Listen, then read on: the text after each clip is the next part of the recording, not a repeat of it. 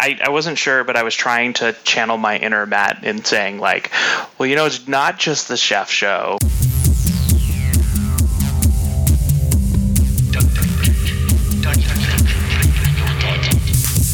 It's time for Arrested DevOps, the podcast that helps you achieve understanding, develop good practices, and operate your team and business for maximum DevOps awesomeness.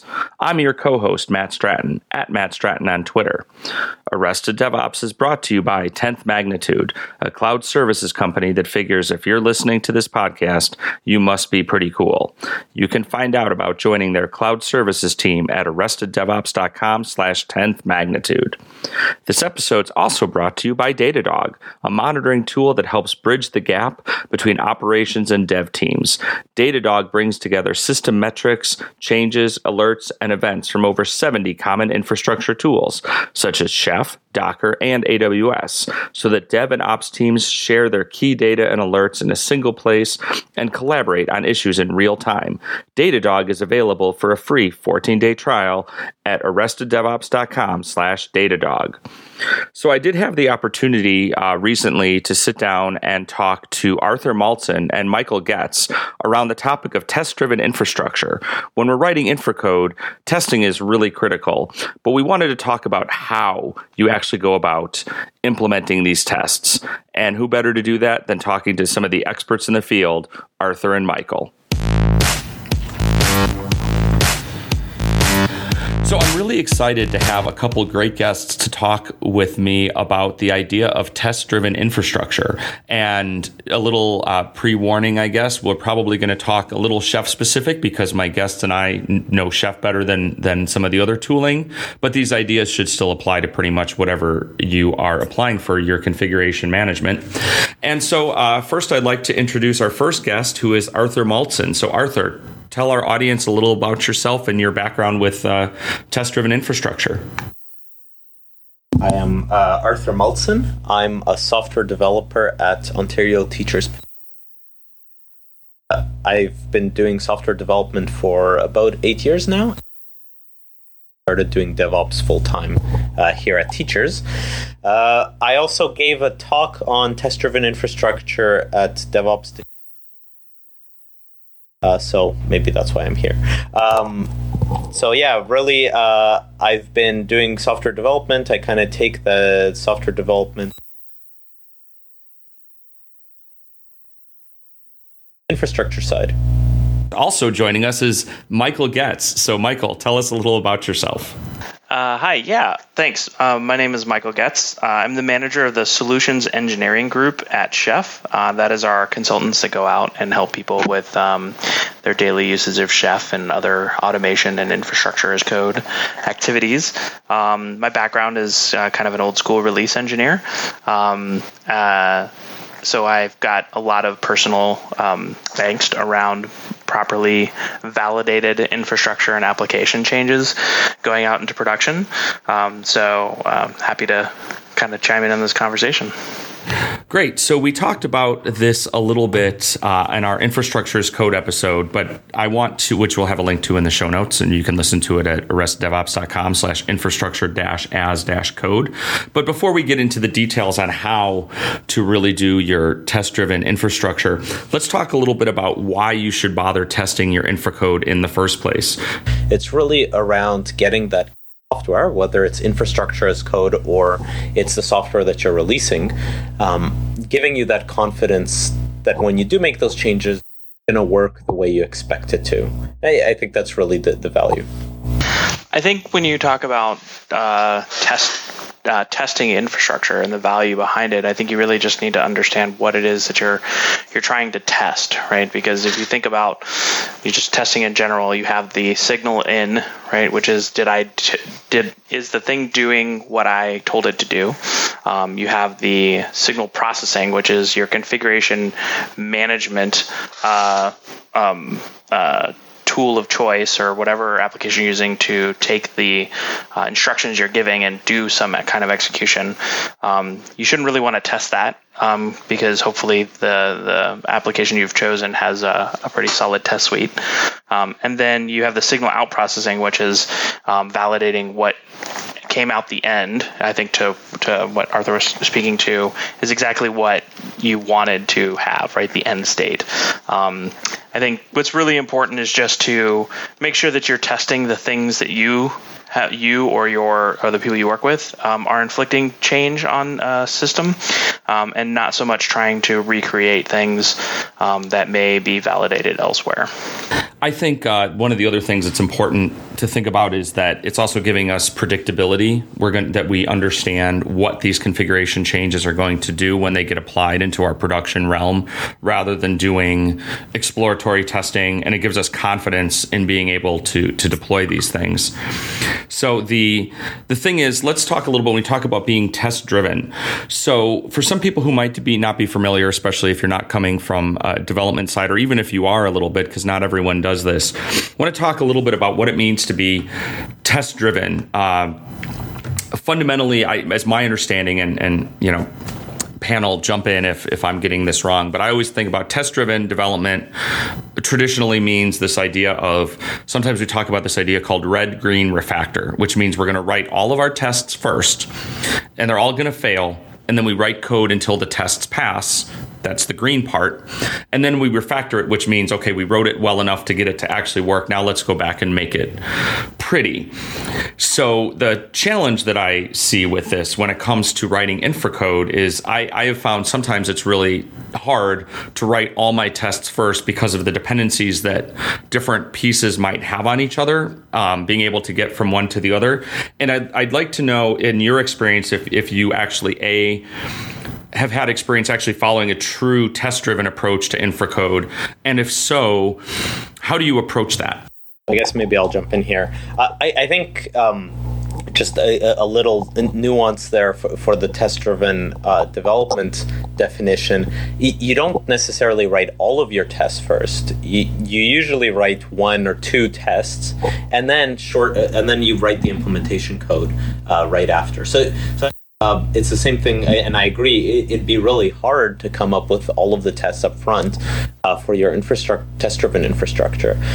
But um, I, I, think if you break it up into small little chunks, like okay, uh, for this application to run, first I need to define a user uh, for that application to run as. So you might write a test that says, you know, make sure that this user and group exists, and then uh, you fail, and then you write the uh, code to make it pass.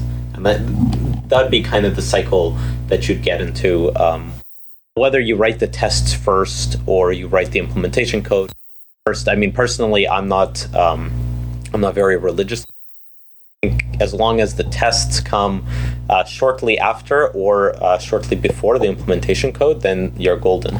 Yeah, and I think you know you kind of identified two um, real um, use cases there because there's there's greenfield development where you've never built a thing before, and I think you know Arthur Arthur's approach here is is spot on. You know, you can't test what you don't know, so you identify what you're going to work on. You write tests tests to validate what you would perceive as the outcome, um, and then you write tests against those, and that's great.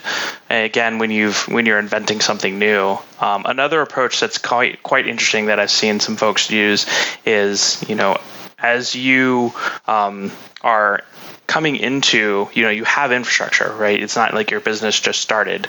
Um, you have infrastructure um, that needs to be validated. And maybe it hasn't even been automated yet.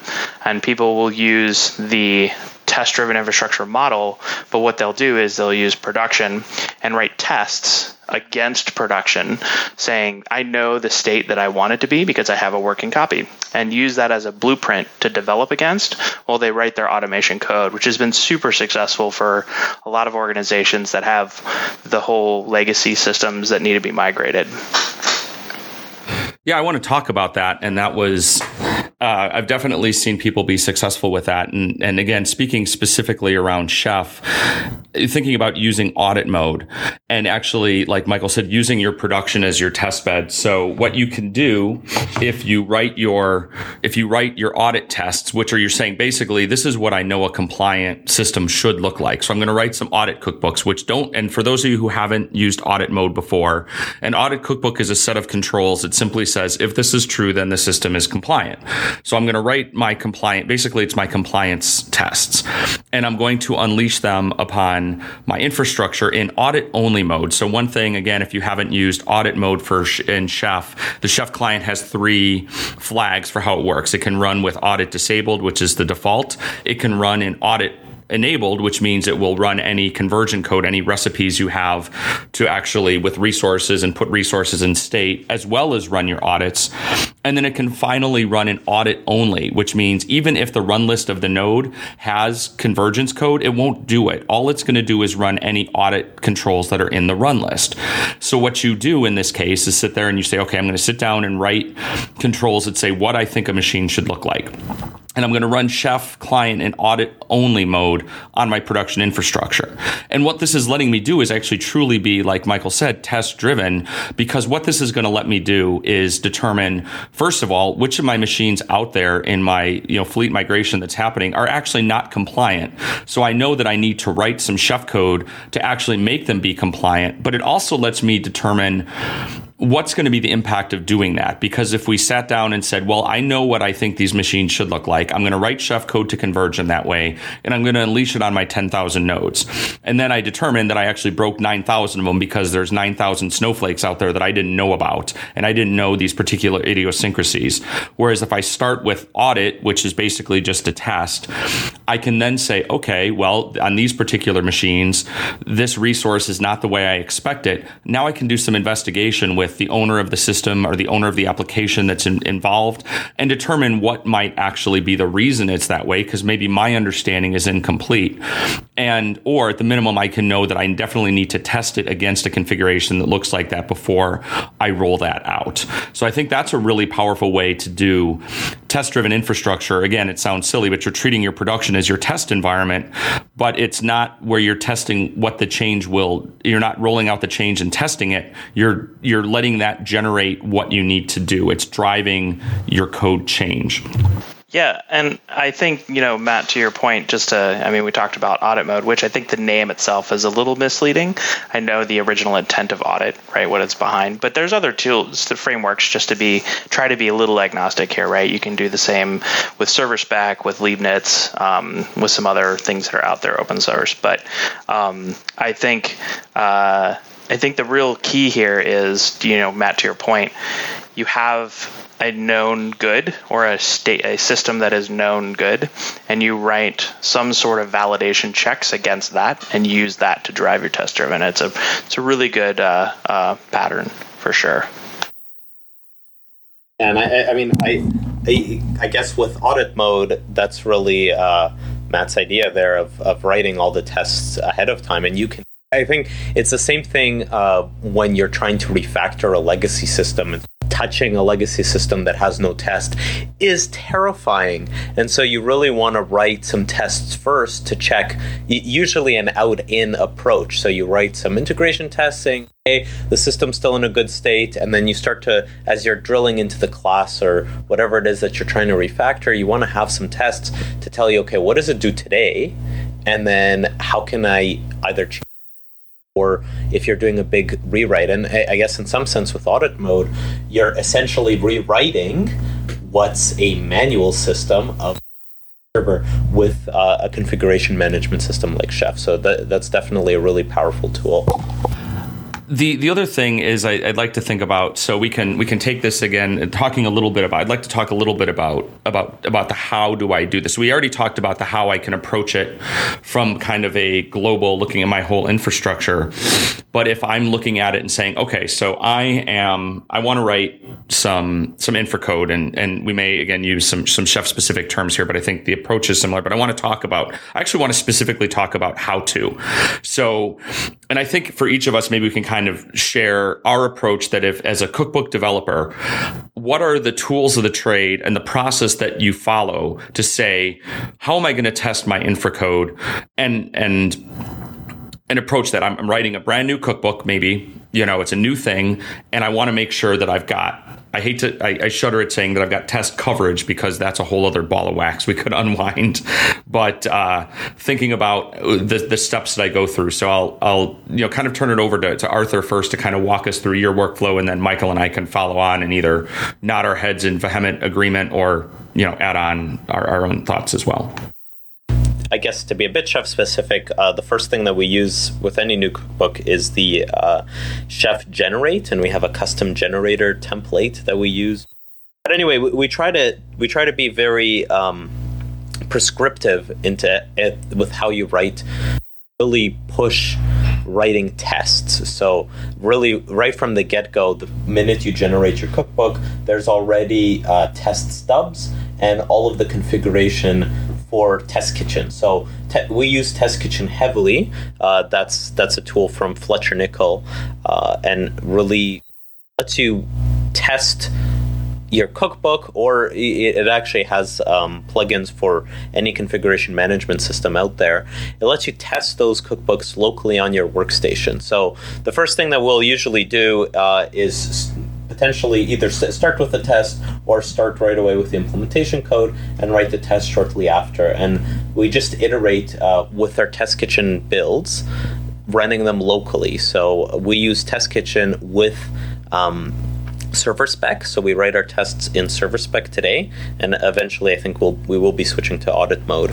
Uh, but server spec really gives you this kind of English-like syntax uh, to check the state of the system. So you say, you know, you expect a file to be here, and its content should be this regular expression, and that's pretty much exactly what I said. Is is the way that you write this uh, server spec code and then we we really use um, kitchen docker a lot so uh, get that fast feedback, which as a software developer, I really want to be able to run tests that execute in under a minute, under two minutes. Uh, and if the feedback's longer than that, it's kind of painful. So I found that with the regular, with the default test kitchen vagrant approach, uh, destroying and recreating the machine really takes a long time. You, you really get hit with the with the vagrant initialization and startup really uh, kitchen docker has saved our bacon a bunch um, by by really making tests super fast and we can always start with a clean slate with a destroy and then uh, verify run again. And so once we finish uh, writing our tests uh, this is actually another piece that we could probably talk about for another long time. Uh, we follow a very developer centric workflow of using um, branch branch based development. So somebody sits there, creates uh, the cookbook with the tests and the implementation code, pushes that up as a branch, and then somebody code reviews that. We have automated builds that start to run. So again, we can get into. And once uh, it's fully reviewed, we merge it in, and uh, it gets usually automatically deployed uh, to to production.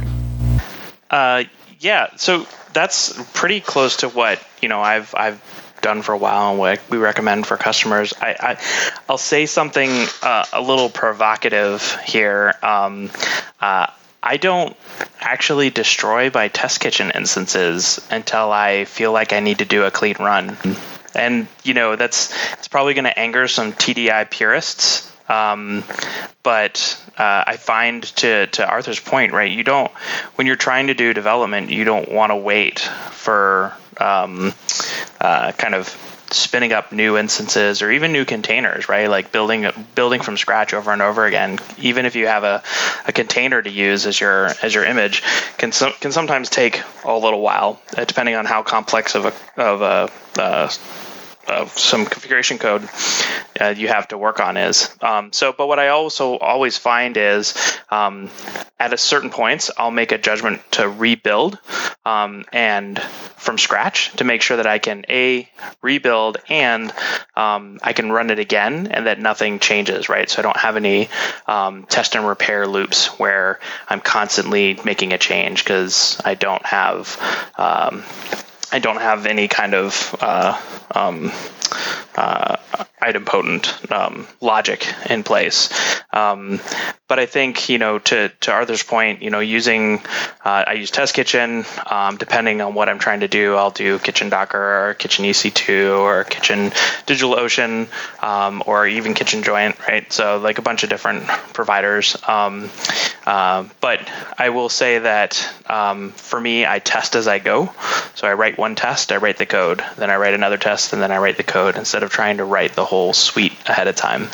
Um, but uh, but yeah, so I think um, I think the key thing that I would add on to this is that we're talking about local developer work st- workflows for testing, um, and I think uh, people get a little scared, maybe confused when they start to automate that into maybe a continuous integration pipeline, um, and really it's it's it's a little it's a little bit more complex, but it's about as simple as you think. If you can do it locally, you automate it with robots on your CI pipeline, um, and try to stay as close as possible. Don't add in new things that you didn't do locally. And if you if you have to, try to figure out how to make them uh, how to have those tests and testing frameworks being utilized locally as well.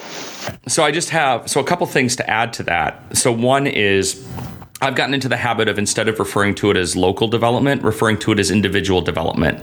Because local development definitely implies that I'm doing all this running kitchen locally, like on my actual laptop. And it may make more sense for me to be doing this in my organization to say we have VM workstations that everybody uses because I know that then that way they all have the same version of Chef DK, they're all configured the same way. Or even sometimes local development implies local virtualization.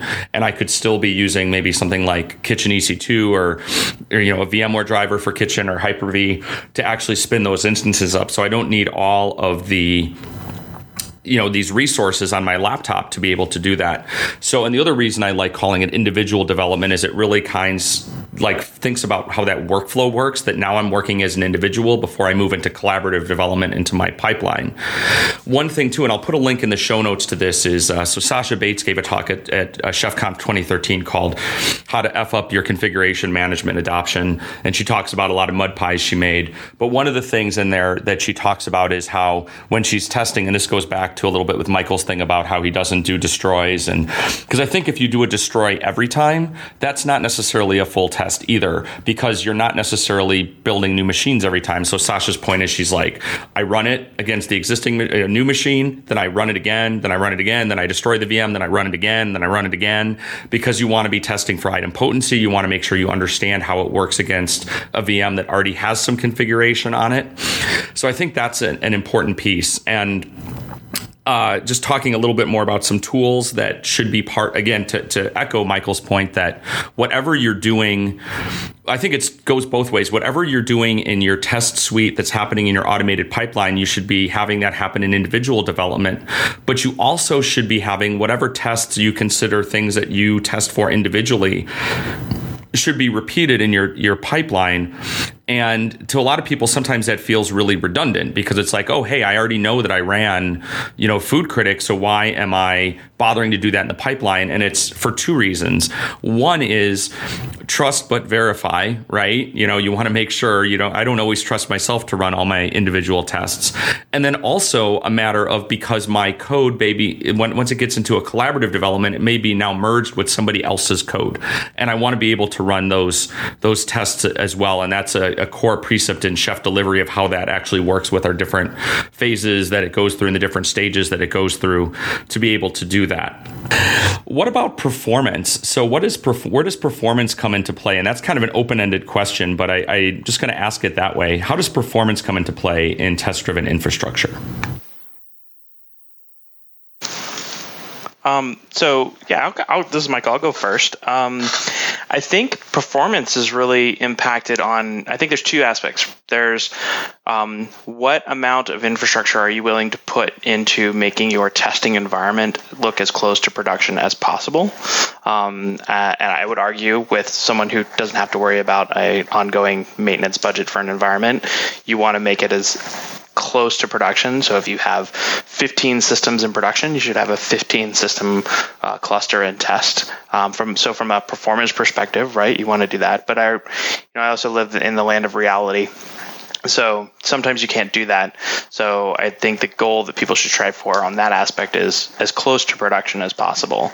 Um, but I think during the in the individual or isolated development um, uh, perspective, um, you are going to want to try to give as much.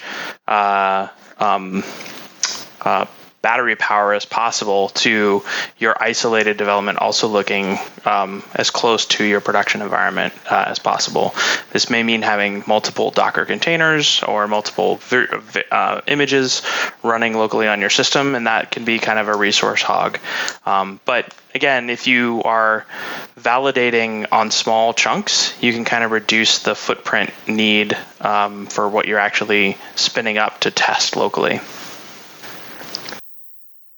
Yeah, I mean, I, I think um, performance. So there's really a difference between unit tests and integration tests, right? From the software development world, unit tests are really things that execute in memory. They execute really quickly, and then there's kind of your integration, and then I guess end to end is probably the slowest ones, where say you're opening up a browser and poking around, and and um, testing your application that way. So, from the software development world, we really run into uh, performance issues if you lean really on the end-to-end browser-based tests, and uh, that can really get you into multi-hour long uh, test test runs.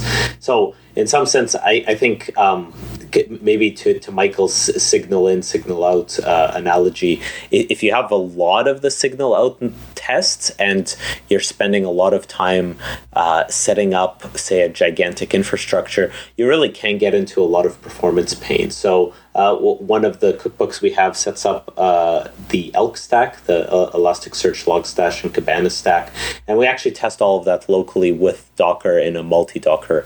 Uh, uh, environment. And, and th- those tests really do take a long time. Like we're talking about 20 30 minutes for getting some feedback on a change that you made. So you know performance especially from the infrastructure side uh, you don't really have too much to play with aside from beefing up your machine uh, or beefing up the test environments like michael alluded to uh, to really get that feedback to come back faster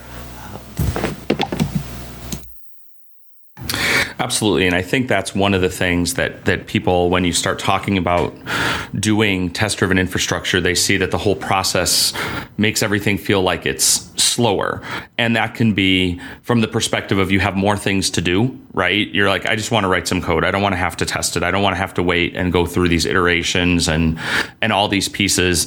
And one of the things to that is just a matter of the reality is in the in the gestalt, right? Like while it may feel like you're like it's making things slower, the reality is in practice it's it's making you be able to move with greater velocity because you have more confidence in those changes and you're not having to go and say, "Oh, I rolled out this cookbook and oh crap, it broke something, so I now need to really quick write some remediation to fix the thing that I just broke."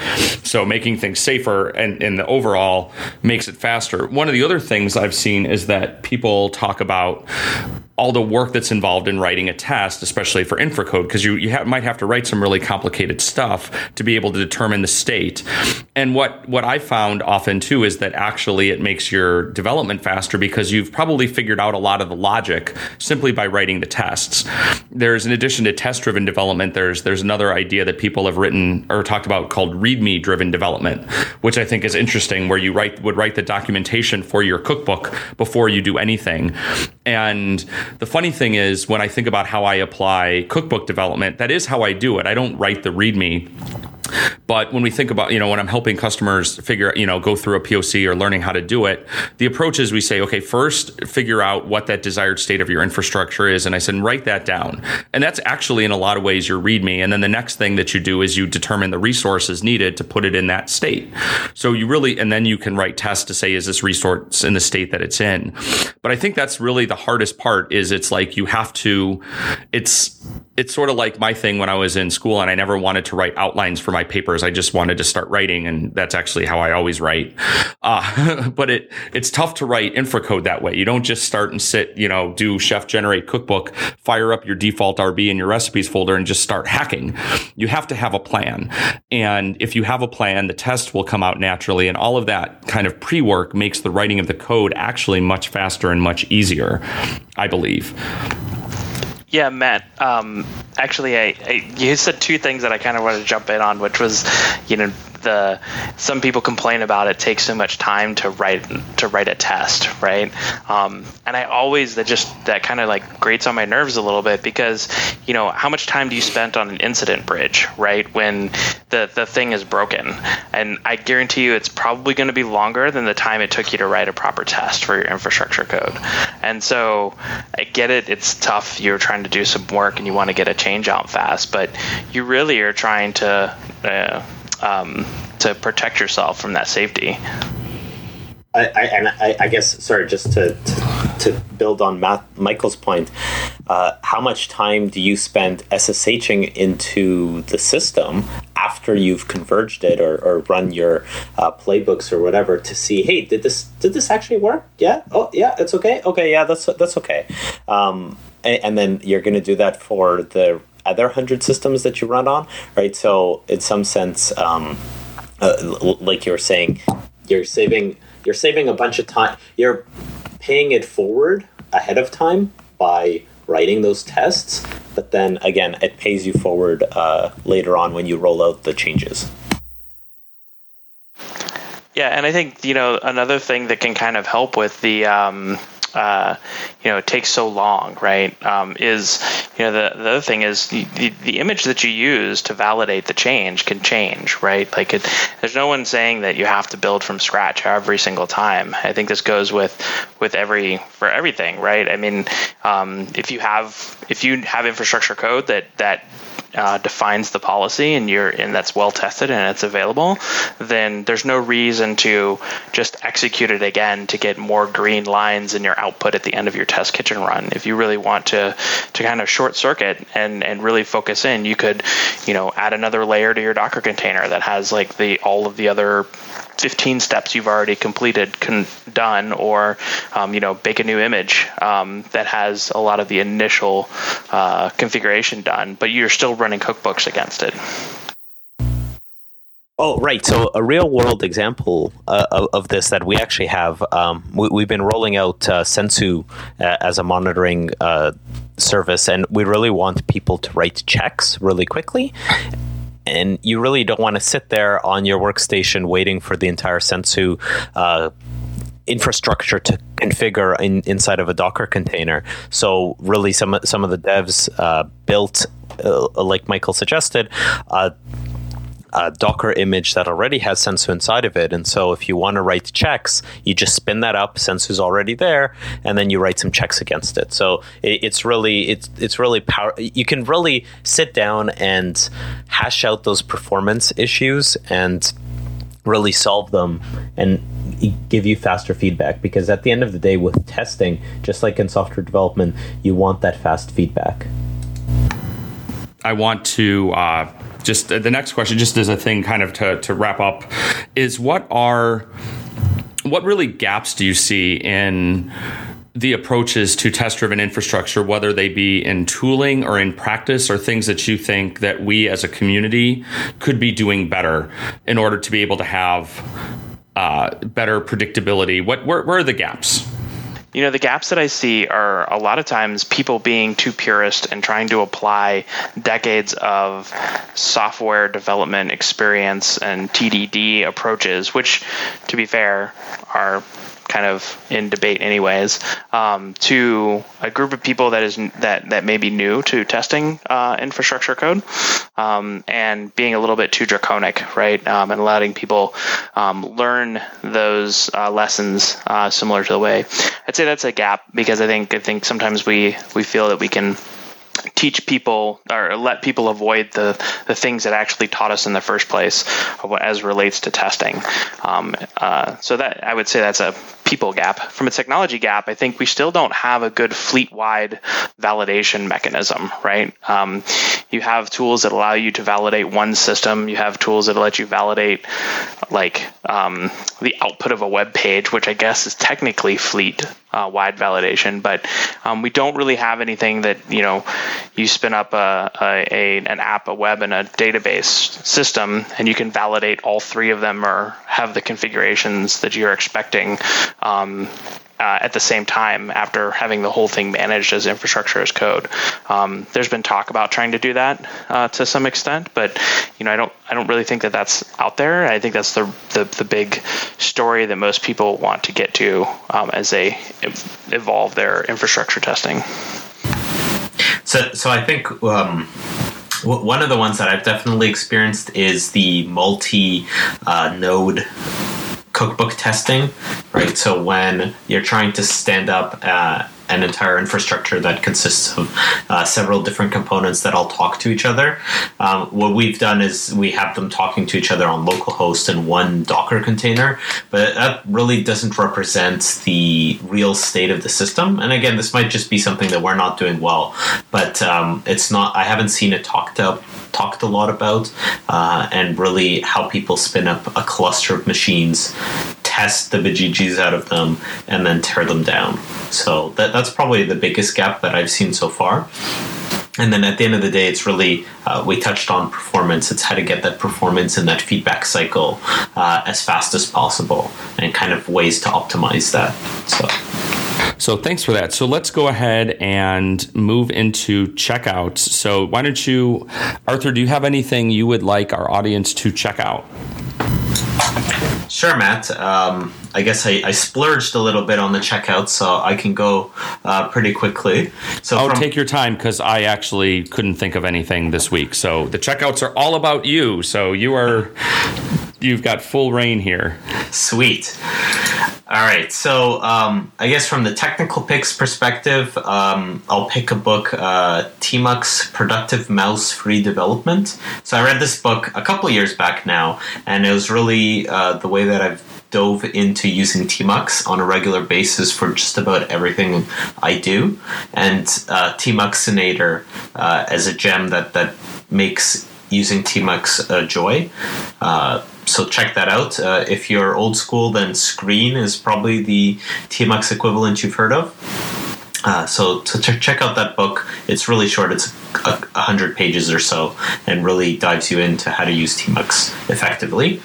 Uh, the other one I'd like to pick, uh, technical pick, would be private supermarket. So here here at uh, OTPP, we set up a private supermarket a few months back, and we've been loving it. It's really uh, it's really actually opened up chef development to more than just the people who have the keys to the chef server, uh, because now we can share cookbooks in an open fashion within the organization. So, Private Chef, as set up through the Omnibus Supermarket Cookbook, really makes it a breeze uh, to set up private chef, uh, private supermarket within your organization. And uh, from a non technical pick, uh, I wanted to pick the Headspace uh, meditation app. So this is at headspace.com. It's uh, I, I've got into meditation a few months ago now, and this was, I mean, it, it might sound a bit cliche, but uh, in the app era or whatever you want to call it, there's an app for everything, and one of them is meditation, and probably uh, meditation gurus are are you know uh, throwing up in their mouth or something, but uh, th- this is this has been the way that I got into it, and I found it really fantastic. It's run by um, Andy Hunt, I think his his name is. The he did a TED talk on meditation, and he runs this application and and this company, and they just do fantastic work. Uh, it's really helped me in a lot of ways to kind of de stress and actually sleep better. That was that was a big one for me, um, and, and, just there's lots of different. Uh, different meditations for different circumstances in life. And uh, finally, I, I, guess I'll pick uh, my favorite wheat beer. So I'm a big fan of wheat beers, and uh, my favorite one is Paulaner. It's a Munich wheat beer. Uh, it's just fantastic. Uh, it's kind of hard to find, to be honest, uh, especially here. I live in uh, Ontario, Canada, where we have a giant monopoly that sells all all of the liquor. So it's a little bit hard to find, but hey, you know what? It's awesome. And I guess one last quick one is if you want to work off that beer, I've started to do uh, weightlifting recently. I've always done um, car- cardio, intense cardio, and weightlifting actually turns out to be a really great cardio exercise. And uh, I have a great guy teaching me how to how to do that well. So. Great. Actually, it's funny that you mentioned that. I actually need to get back into the gym again. I was, I've kind of fallen off the wagon. But one of the the things, again, you know, when it comes to you know lifting is great and doing those kind of exercises. One that uh, trainer I was working with, I don't know if at your gym they have something called battle ropes, or as my trainer called them, the shoelaces of death. But they're those big heavy ropes, and you can do a lot of exercises where you fling them up and down, and they just kill you. Uh, but they're really good for strength and cardio and gets your heart rate really up there. But you know, it's a strength exercise as well. Uh, so I lied. I actually have two quick checkouts. So one is I wanted to, first of all, echo Arthur's point. So that TMUX book, and that's by um, uh, Pragmatic Press, I think. We'll put a link in the show notes. I've read that book as well. It really turned me on to TMUX and understanding it. And I was using TMUXinator at first based upon that book, but I've changed to I use a tool now called Teamocil. And I'm not quite sure exactly why I like it better than TMUXinator, besides the fact that it's a, an arrested development reference. Um, but it works out really nicely to be able to define my just like tmuxinator you define your spaces in yaml. And i think maybe it just for some reason was echoed with me a little clearer on the configuration of them. But it's really nice so i can sit down and say i have a whole thing i'm working on for a particular cookbook. Maybe and it'll fire up all the different panes and have one that's got you know vim ready to go. Another one i actually can even have it go and fire up atom to open the cookbook in atom or if i want to edit it there have kitchen ready to run have git running over on the other one. And then the other one, which is a little bit of, uh, I, I, may have mentioned this on the show before. I don't remember, but there is so Telltale Games.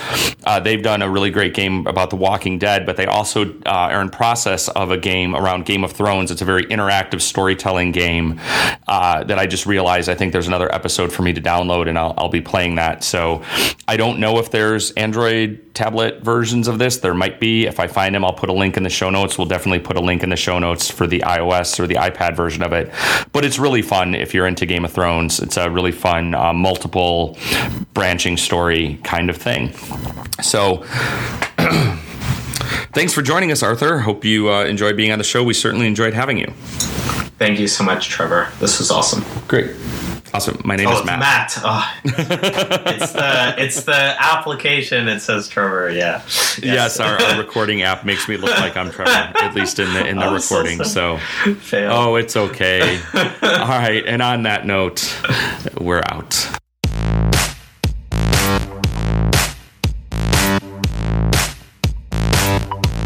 An interesting thing that happened was when we initially recorded our interview with Arthur and with Michael, that was about 12 hours before Chef Software released a whole bunch of new products that uh, can be used to really enhance your test driven infrastructure workflow. And we weren't able to talk about it in the initial interview, but Michael and I wanted to add a couple things to share with you about these features that we announced. Um, especially around things like uh, what we call chef compliance and a couple other tools. So, we're going to go ahead and, and, talk about that stuff really quickly and give you some resources to learn a little bit more. Uh, one of the things that was released is a, a new product called Chef Compliance. We want to talk a little bit about uh, what what that's what that's all about. So, so Michael, what do you think when we think about chef compliance? What's that all about? Yeah. So what's interesting is when people talk about compliance, um, it, they they're usually it's because they've been impacted by having to do some kind of audit, right? And so when uh, when people first started t- doing some Serverspec tests, and then we had the audit feature that came through, uh, it was very much in response to um, you know how can I make security or compliance officers happy that this automation that I'm doing is actually compliant with, you know, PCI or SOX or um, uh, you know, STIG or CIS uh, benchmarks. Um, and for those of you that actually like dove into or have the security or compliance background, you know you'll know that what you're doing is taking like this doc right? And translating into, you know, root user must not be zero, right? So what's the check to validate that? Um, and so when I think about Chef compliance, I think about how do we actually bring security and compliance folks into an automated world. Um, so it's not just DevOps, right? It's everybody kind of moving along with the automation and validation of the changes going through infrastructure. Totally, and and I think that's one of the challenges when we think about compliance is you've got a bunch of different actors that that care about setting compliance or the cha- you know think about the challenge of audit, right? You've got your compliance group, your compliance officers, and they care about a lot of things like process compliance and running audits and patch level, and you've got your security folks who are caring about you know that your systems match to security policies. They're doing things like pen tests, doing system verification, and your ops folks are you know they're doing monitoring and logging they're rolling out apps or applying patches and when we kind of think about the, the tooling that we're all using to do that, your compliance folks, you know, their stack is PDF and Excel, right? You know, so they're writing policies in PDF form and PDFs that they're being shared. They're keeping track of things in Excel. It's a lot of human words, right? Your security folks are writing, you know, using shell scripts or pen, penetration penetration tools or security tools, and then your ops folks are, do, you know, using maybe some other testing frameworks or or things like Chef. And then what you don't have, just like I said, we don't really have a, a common language. And so that was one of the things we really wanted to look at with you know chef compliance was thinking about like how can we have a common language so that we're not translate you know we're using a common set of tools to to meet all of those of those pieces and so when we think about how compliance lets us do this idea of this idea of continuous audit. So we're we've talked about before, right? Security and compliance are just another aspect of quality. They're baked into our workflow. And one of the things about Chef Compliance, the tool, is it doesn't actually require um, Chef Client to be running on the nodes that you're testing, right? So it lets us test for against our compliance on our existing systems and use that same compliance during our, you know, uh, creation of our infrastructure and our apps through our through our pipeline. Now, what one of the other things that, that was like I said, we released a whole bunch of stuff, and one of the the key things, in addition to the Chef compliance tool itself, we released some open source items, and one of them was something called InSpec, which is really uh, it's a testing framework that's built on it's you know kind of heavily influenced by by Serverspec for example. But it's and so inspec you know is i've seen it uh, we've referred to it as both meaning like uh, infrastructure spec or um, and it's really giving you kind of this idea of being able to have built-in compliance so you're not existing at the end of the release cycle. And but it's a big part of it is it's including metadata that's required by security and compliance pros right? So we're bringing in things like how important is this particular compliance test? Um, and we can both run these tests at, at a command line or they can be baked into our testing cycle because another thing that we released was kitchen inspec. So you can use you can run inspec tests directly in kitchen and in fact, it doesn't even depend upon Busser. So it's a it's a really nice nice piece of that. And then the last bit of open source stuff that got released was something called Train, which is leveraged by InSpec and and some of these other and other pieces. And that's like this abstraction for being able to talk to local or remote instances in a unified manner. So it supports SSH or WinRM or Docker or Mock, and it's letting me just sort of say you know run this command or connect to this machine. And i don't really i can abstract away whether it's via ssh or via winrm or whatnot. And the other thing that's happening in inspec that's really cool to me that I think is really cool is that you're able to kind of create these custom resources that are abstractions. So instead of writing a test that says, let me, you know, write a regular expression to make sure that this particular SSHD config file contains this string, because if I'm the compliance officer, I don't necessarily know that level of, I may not want to get that deep into it. I just want to be able to say that my SSH config file, whatever that happens to be, or the thing that's in charge of SSH config, its key value pair matches to this, right? This particular parameter is indeed set. And it gives, again, there's no problem in computer science that can't be solved without a sufficient layer of abstraction. Uh, it's just making it a lot more accessible to write these common things that are translating the human requirements into something that's expressed as an outcome is what I see what I see with that. Um, what have and I don't know. I like I haven't had a whole lot of time to chance to really play with this a lot. Other than I mean, I've done a lot of stuff with playing around with chef compliance. I haven't written a lot of inspec yet. Um, I don't know, Michael. I don't know what what have you kind of just what has been your your your gut feel on this? I know this is all a lot of really new stuff. Yeah, no, I mean, I when audit first came out, I was super excited about it. I think it was was it, it started to solve a need. I think the the benefit from inspec is is that it adds this metadata layer which is super critical information when dealing with compliance, right? When you when you you do talk about traditional compliance checks, right? So uh, com, like security validation um, or uh, you know specific regulation compliance, um, they have severity levels, right? And sometimes you can fail a compliance check and that's okay right? Like that is not going to block you from release. And one of the things that was uh, difficult was to really get an understanding of like how, what's the criticality of this compliance failure. And so i think one of the greatest things about the inspec uh, piece is all the metadata that it adds and it's not locked into some arbitrary you know low medium high right? You can make the levels as you need them to be right?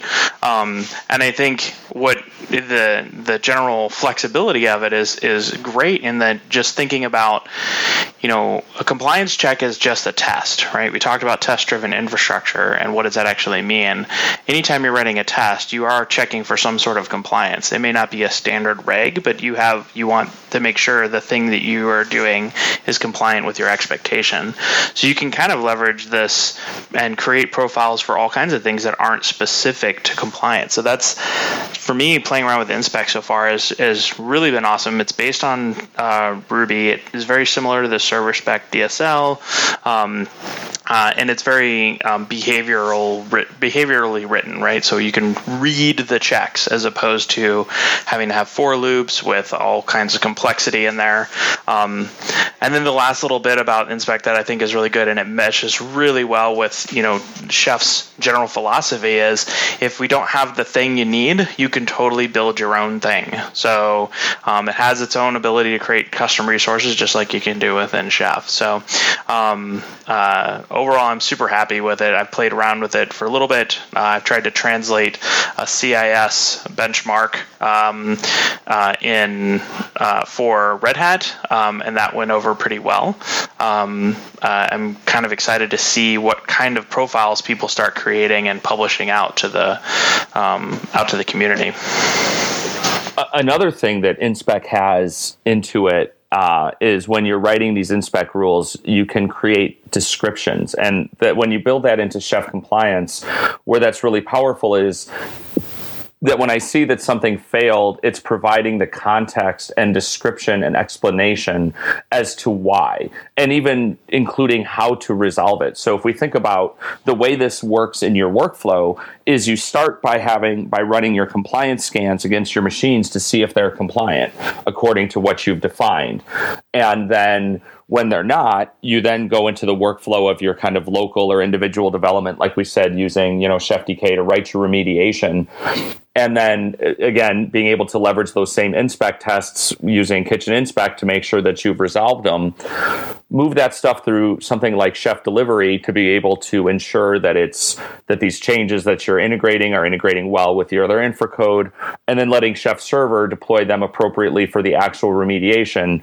and then wrapping something like chef analytics around it to ensure that those nodes are now actually continue to be compliant. So it's really about it also the whole workflow, right? Like these all these things like chef compliance, delivery, analytics, inspec, they all work together to give you really what the important thing is because again it's not about the tool it's about how you're doing work so it's giving you a workflow and an approach to say i really am i'm test driven or i'm compliance driven i'm outcome driven right? Are my things the way that they're supposed to be? Is the outcome of my systems the way that is dictated according to the policy of my organization? And it's also providing that ability for the people responsible for those systems to be able to remediate them because maybe they're getting alerted by Chef Analytics with the context of the rule that says, here's how to actually fix it. So they can go in and do their own remediation through Chef and push it through your proper pipeline with all your right approvals and governance. So that's really, I think, the the approach we are taking with this is creating all these building blocks, which are awesome, but then t- also tying it into a workflow that's usable. And and and that's that's what's giving you rather than just a lot of pieces giving a way to actually be successful with that. So it's exciting stuff. And I, I, think it's it's giving us that ability when we think about our infrastructure and our systems and how they interrelate and especially being able to be collaborative about that right? You know everyone has their piece that comes into their area of responsibility and and, what, and, of, and of expertise right? I'm the compliance person. I have the expertise of knowing what things should look like. And i can again communicate that in a rep- reproducible consumable way yeah, I think one thing we didn't talk about too is the remote execution um, uh, aspect of the compliance uh, thing. So, um, uh, you know, we've been talking a lot about Chef products, right, and how it ties into the workflow, and it's super exciting. Um, but there is an aspect of being able to run InSpec validations um, uh, via remote execution, which is why Train comes in um, against your systems, right? So, um, speaking back to kind of what I talked about earlier about you know folks working through TDI, like trying to get to test-driven infrastructure, and that approach for you know existing existing systems and how do you start migrating them to be managed by infrastructure code? You know, Chef Compliance is, is a, seems to be, from what I've spun up and, and, played with it so far, is has been very much like a super easy way to just go and here write some in, the InSpec tests and you know validate them against you know your existing infrastructure, and then you get a nice report that says here's all the things that are out and the critical um, the criticality of whatever it is and the descriptions that, that, that Matt was saying earlier. And again, some of the questions that have, have come up is, you know, InSpec is, and just like Kitchen, are not necessarily chef only. You know, InSpec is a, a, framework and a tool that you can use, just like you said, for forever that might come into for for testing your infrastructure code in this really expressive way. So it's you know obviously you know Chef built it as a building block for a larger workflow that we wanted to do for Chef but it's an open source product and it works independently of that. So it's it's something we're sharing with the community and, and hoping that the community is going to help us make it even better and better. So I mean, hopefully this gave some some some context and color around some of the new things that are happening around test driven infrastructure, especially in the chef world. Uh, it doesn't really necessarily replace. Um, it just enhances the things we talked about uh, earlier in this episode as well, and just gives even more tools in your toolkit around that yeah, I think this is this has been an awesome uh, discussion, and um, I just encourage everyone when they think about test-driven infrastructure um, to to keep an open mind about what you're actually testing, when you're testing, and and why you're you're testing the things uh, in your infrastructure. This was a great conversation. And don't forget, in addition to great conversation, we have a newsletter as well, which you can sign up for at arresteddevops.com slash banana stand. It's the best way to know about our upcoming podcast episodes and cool news with DevOps. We'd love to thank our great sponsors. Please be sure to visit them at arresteddevops.com slash 10th magnitude and arresteddevops.com slash datadog. Thanks to Arthur and Michael for joining me tonight. And loyal listeners, if you enjoy Arrested DevOps, we'd appreciate it if you would visit Arrested DevOps devops.com slash iTunes and leave us a review in the iTunes store. We would love to know what you thought of this episode. Please leave us comments or feedback at arresteddevops.com slash TDI also want to give uh, some attribution to the music you heard during this episode came from uh, Bensound, which you can check out at bensound.com and is distributed under a Creative Commons license. You can check us out at arresteddevops.com or on Twitter at arresteddevops. We're always happy to get your input ideas, or feedback at shows at arresteddevops.com if you like that email thing, and let us know any ideas you might have for future episodes. I'm Matt at Matt Stratton. This is Arrested DevOps, and remember, there's always DevOps in the banana stand.